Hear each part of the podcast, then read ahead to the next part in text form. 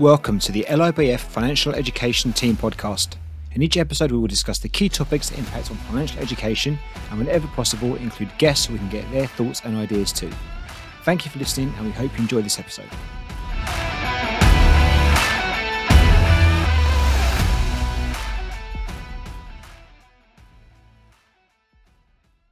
Hey Timi, how are you doing?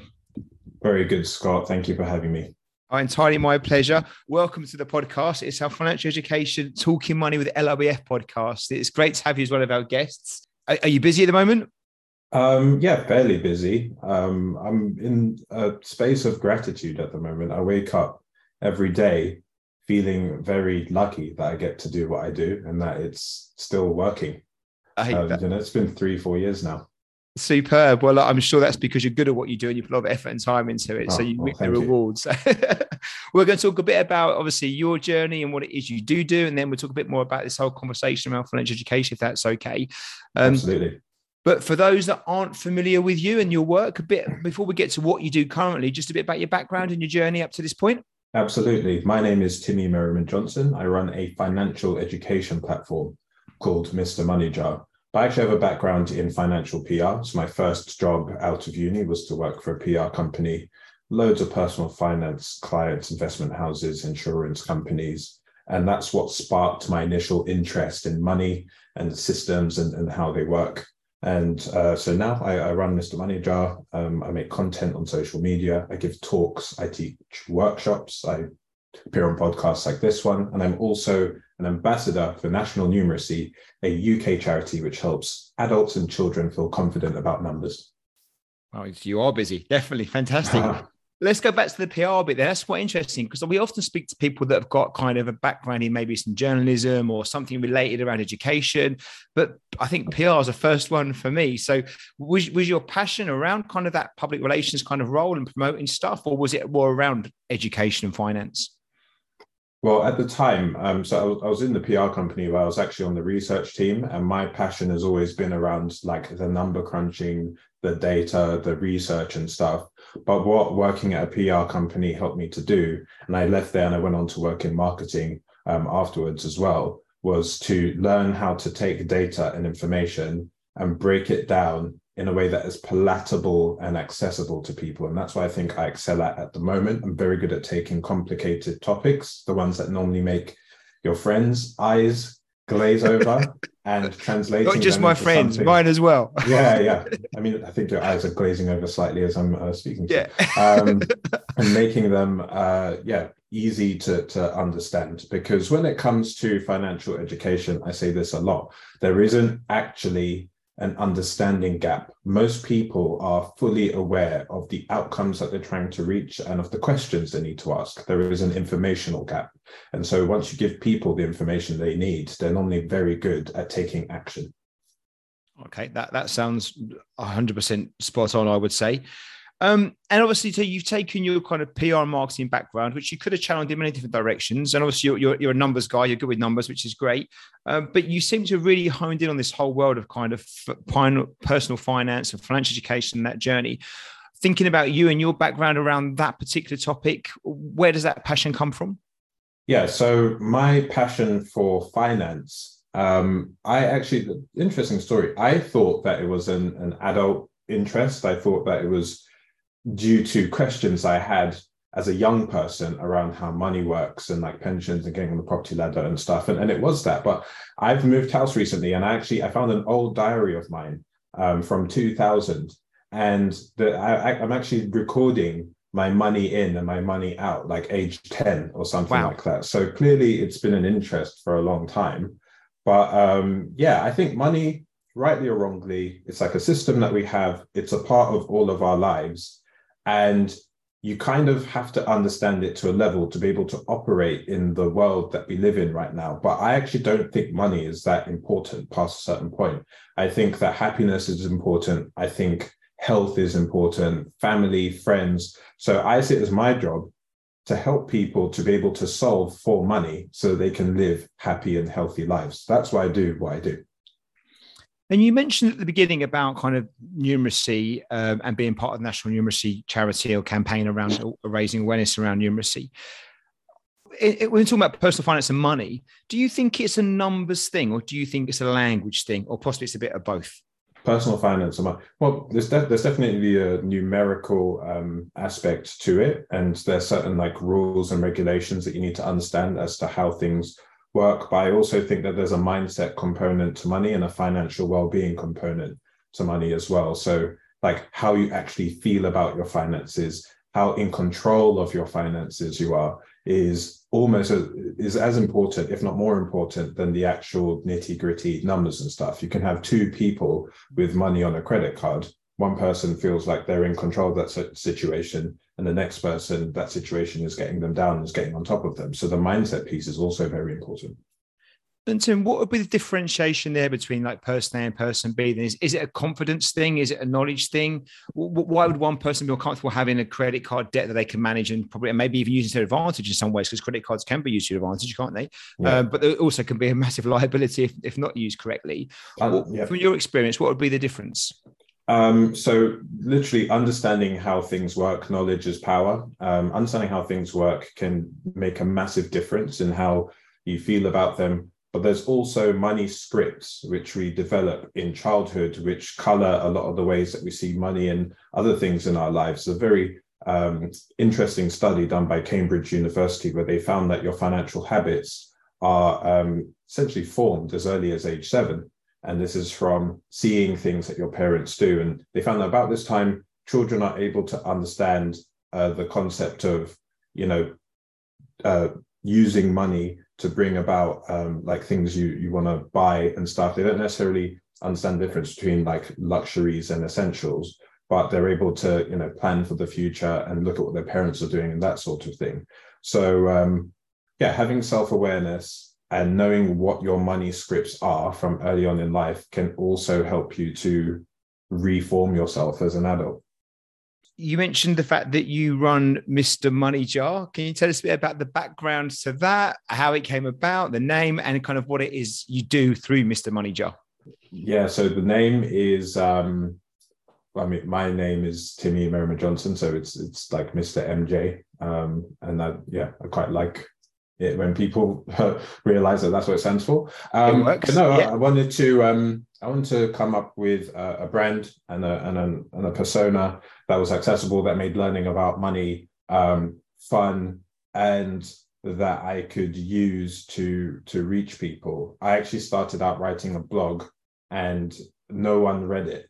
Um, and so that's when I decided to go onto social media and start using the tools that were available to me to start reaching people. So I did graphics on, um, you know, explaining the income tax system using the Nando's Peri Peri scale and using Freddo the Frog to explain inflation and that sort of thing. Just like little, little fun ideas to kind of attract people, both adults and children. Um, and now social media algorithms have shifted slightly. So there's a lot of short form video content, a lot of videos. So I do a bit of those. But I'm actually, I'm quite like fickle when it comes to this sort of thing. If there was no, so you could turn all the social media off today, and I'll probably, you know, get a box and stand in the town square and just start yelling money stuff at people. I really you'll find care. a solution. Like, yeah, I'll find a way. Um, yeah. So yeah, my my um, ambition, and uh, you know, gladly I think I'm achieving this for Mr. Money Jar is to be able to put that brand on anything and have it be, you know, a trust a trusted form of education that you can rely upon. I hope Nando sponsored the episode, by the way, of the Peri Peri Sauce one, because that sounds no, fantastic. I'm sure, I'm, that... sure this, I'm sure, I'm sure it's coming. well, how much does your PR and marketing background help you create this kind of character?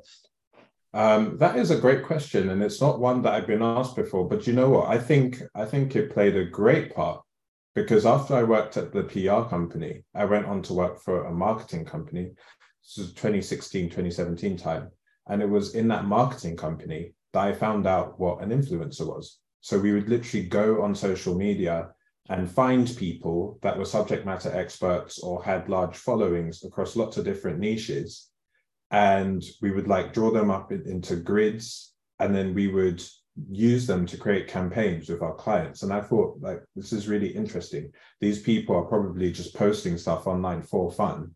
They don't realize that there's an army of marketers are like putting them all together and going, oh, well, we think that this big brand would want to do a campaign with them. And we've seen over the past six, seven, um, uh, six, seven years, but definitely since the pandemic, the content creation space has exploded. There are so many personal finance creators doing what I do, doing what I do full time. And the great thing is that we're not in competition with each other at all. We're actually all occupy different niches. So you've got parents, you've got young people, you've got financial advisors, you've got insurance people, and there's kind of something there for everyone. So to come back to your original question, I yeah, I think if I hadn't worked in marketing, I wouldn't even have known the nuances of the space that I now operate in. Well, you know, you're going to need like a different ingredients, right? To make what you do work, you're going to need to know not just about the kind of content you want to write about, which obviously you do know, understand that in the world of kind of finance and things, but also the way to get the message out there in a way that's going to be coherent and clear and actually work for the ones you want to you want to get together. And I guess not everyone has that multifaceted skill set that you've got, which is probably why it's working so well for you. Yeah, but I kind of feel like yeah, I, my internal state is just one constant battle between Timi, you need to focus on just one thing. If you just picked one subject area and niche down on it, then you know you probably have grown a lot more and you probably yeah be a lot easier for people to put into a box. Like if someone wanted to book me or wanted to come to me for something. But then on the other hand i'm like no life is short. I want to do everything. So i do a bit of I, I know about personal finance insurance investing um, I do social media, I do talks, I do stand up. Like I've started doing stand up towards the end of the year, and the plan is to perform as Mr. Money Jar and teach people about money that way. Like I battle between these two things, but I come down on the side of no, be a generalist, no, uh, or be what do they call it, a T-shaped person. So yep. you know a, li- a little bit about a lot of things, and then you can drill down into each thing if you want to.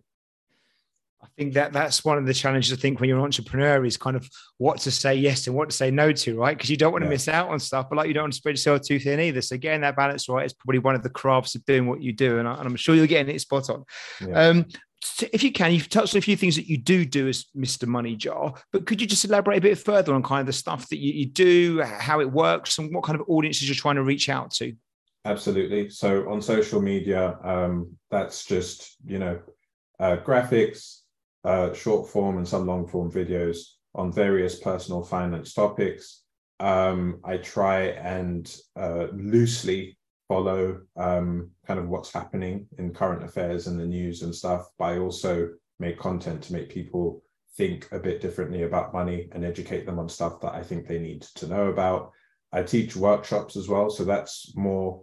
Um, or, you know, if you want to know about something in detail, then I'll do an hour on behalf of corporates on behalf of like charities and, and other clients on various uh, financial topics and that's both in person and virtually.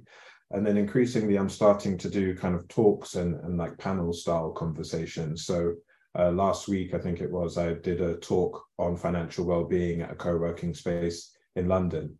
And i think all of those different things are important but um, i definitely uh, enjoy the in-person engagements the most because that's when you're there with the people, you can see their faces, you get the questions, and you get that immediate sort of feedback. And also, for me, my business pretty much got started in lockdown. That's when it first kicked off. So I spent two years in my bedroom. So it's been lovely to get out and actually to get out and people. see people. Yeah, yeah, and it's awesome. Like I go out now, and like people, uh, very thankfully, like already know who I am by the time I've, I've sort of sort of gotten there. Um, so that's that's been awesome too.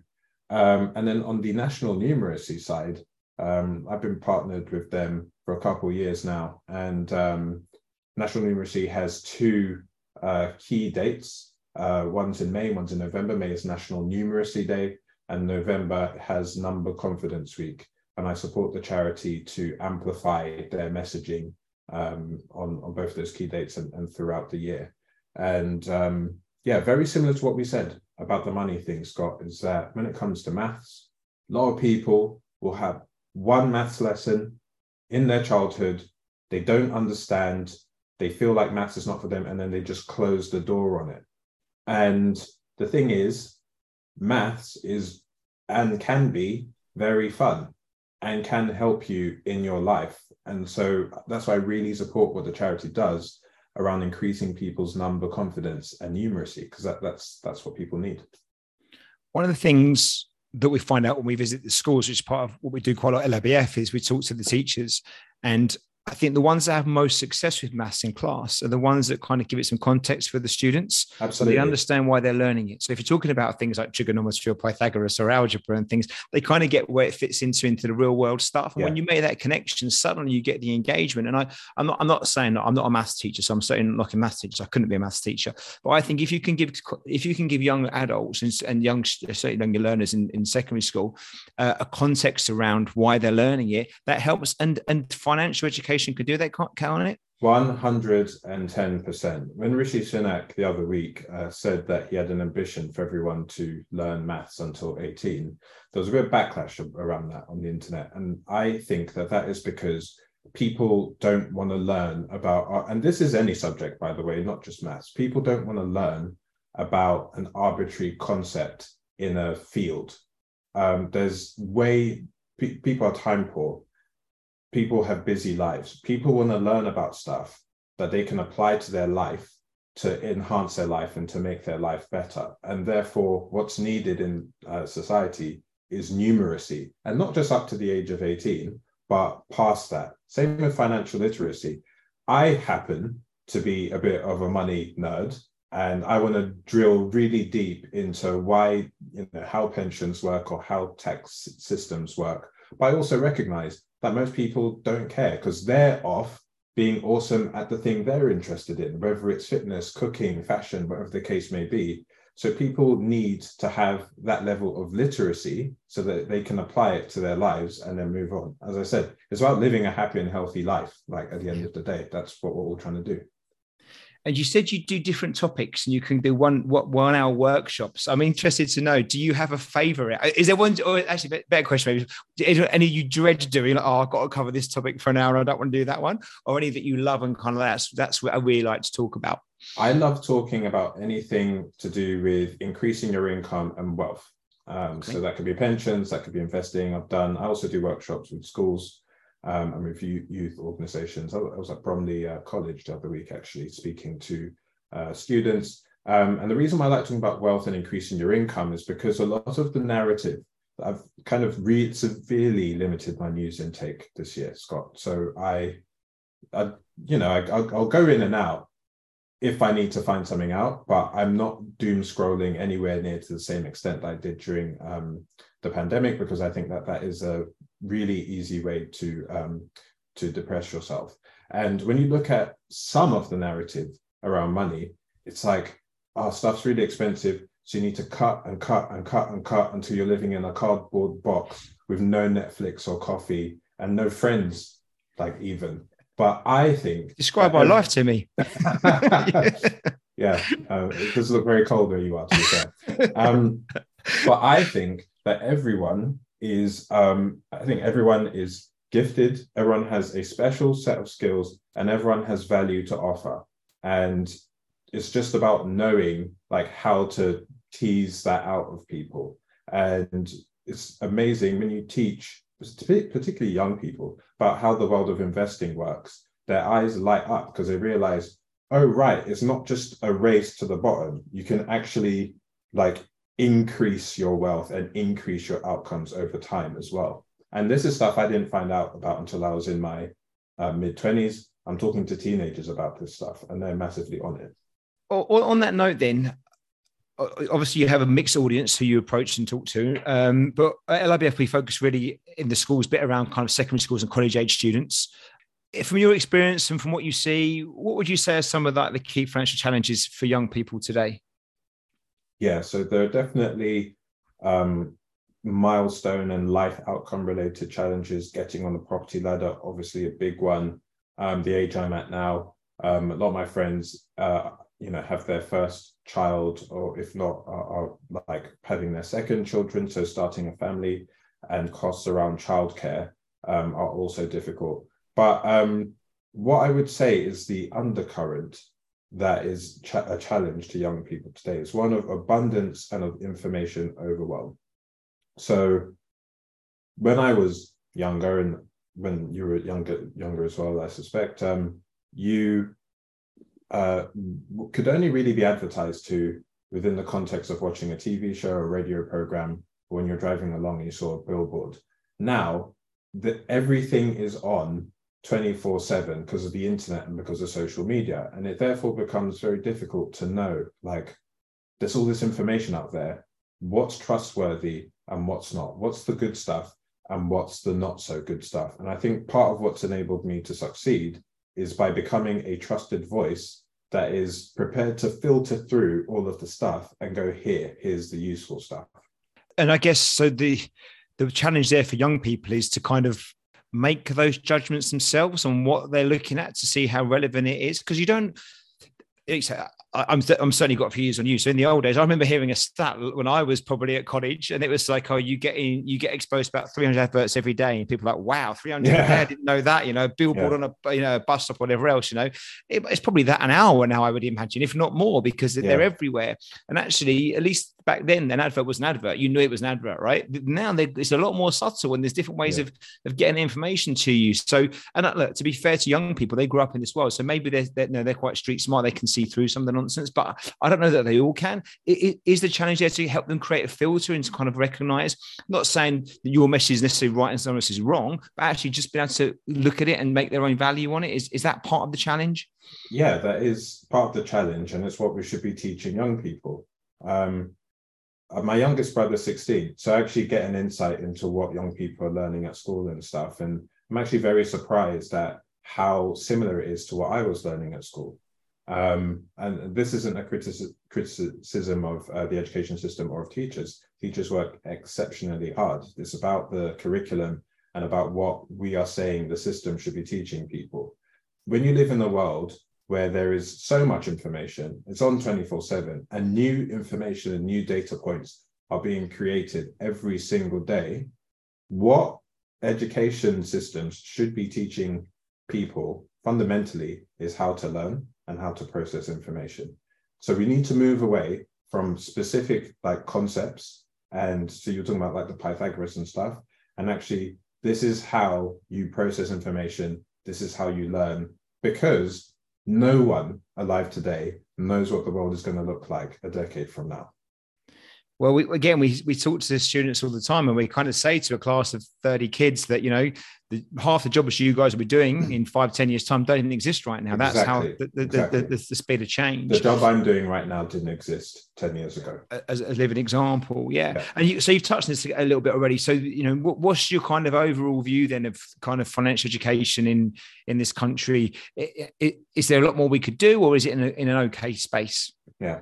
Well, I think there's a myth that um, personal finance isn't taught in schools, um, and it, like it, it is. Like I, have I volunteered with Young Enterprise um, just before the pandemic, and I was actually very encouraged by like the workshops we were doing. It was their Learn to Earn program, and you know we asked the kids. It was I think it was year tens, like uh, if you were to be given like a million pounds or something, what would you do with it? What job do you want to do when you're older? There's a lot of stuff about entrepreneurship in there. I think the challenge to traditional um, education or education institutions is around having the time to teach personal finance alongside a lot of the core stuff. Um, so this is why I think, again, social media creators have been able to fill in that gap because for centuries school was a building that you went to where you were taught stuff. But because of the internet and because of social media, school can be on your phone, school can be on the computer, school can be anywhere. You can learn anything at any time. And um, on that front, I think financial education in this country is doing tremendously well because you need only go on um, like Instagram or TikTok and see literally hundreds of people teaching personal finance in a way that is accessible to people. And for people who say that, um, there's like a thought I had as well. People say that they wished they had they had learned about personal finance at school. I think that when people say that, what they actually mean is, I wish I'd learned about this stuff earlier because I'm yet to meet a young person that wants to do a personal finance GCSE. Comes back to this point about wanting, needing to learn about what you need to learn about that's applicable to you so that you can live your life So that's such a good point. And um, we provide these qualifications in the school space, GCSEs and A levels around kind of finance. But the truth is that you know we often sell it if you like to the schools and the teachers and that they get it straight away.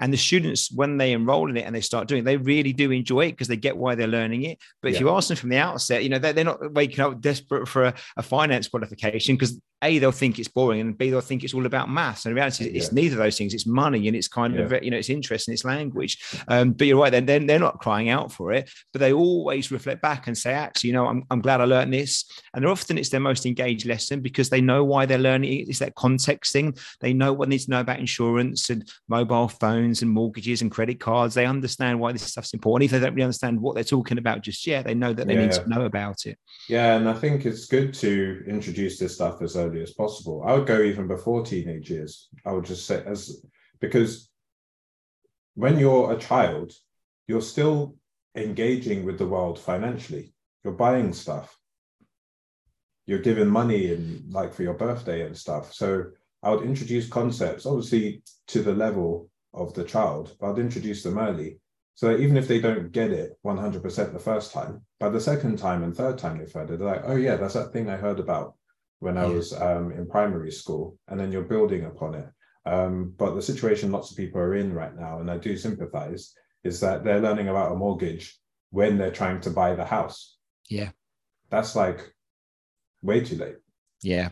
And like you said at the beginning, you know, some of these habits are formed very young, aren't they? Even in like six, seven, eight years old, you know, you get yeah. your, your habits.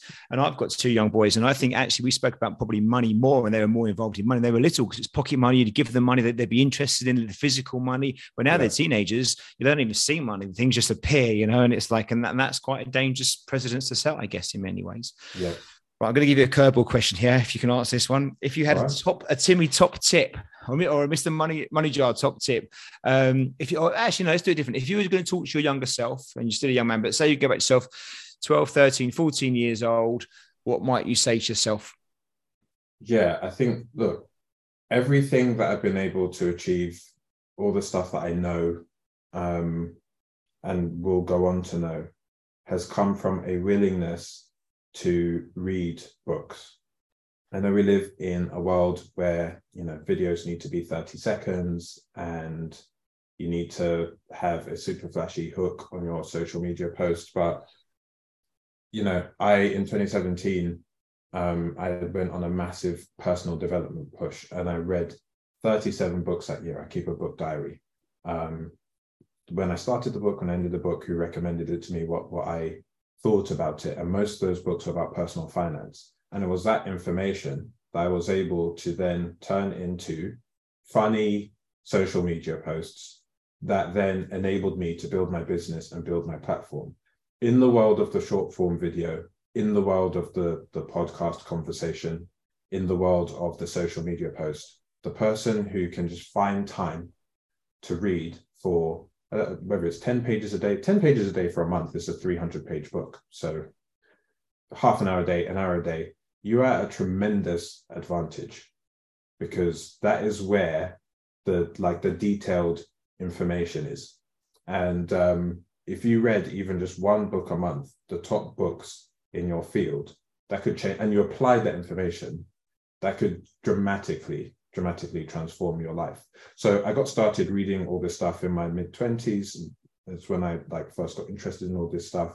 But if I'd been reading from, you know, say my teens, like I would have known all that stuff a lot earlier. And one what I'm saying is actually being proved out because there are people that are in their early 20s now, creators that I'm friends with and work with, and they know all the same stuff as me.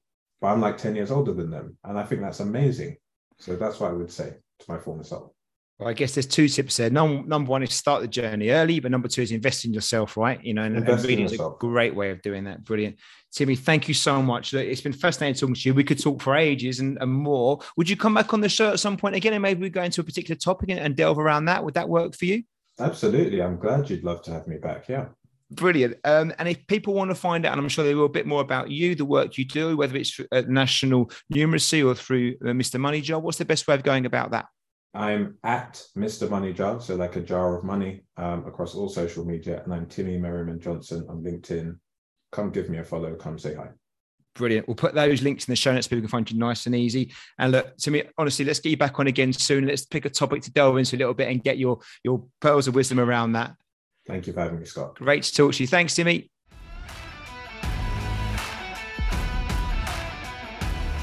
Thank you for listening to this episode. We hope you enjoyed it, and if so, please remember to leave a review and share. To find out more about the work we do at LIBF and our financial education qualifications, please contact us or visit our website. All details can be found in this episode's show notes.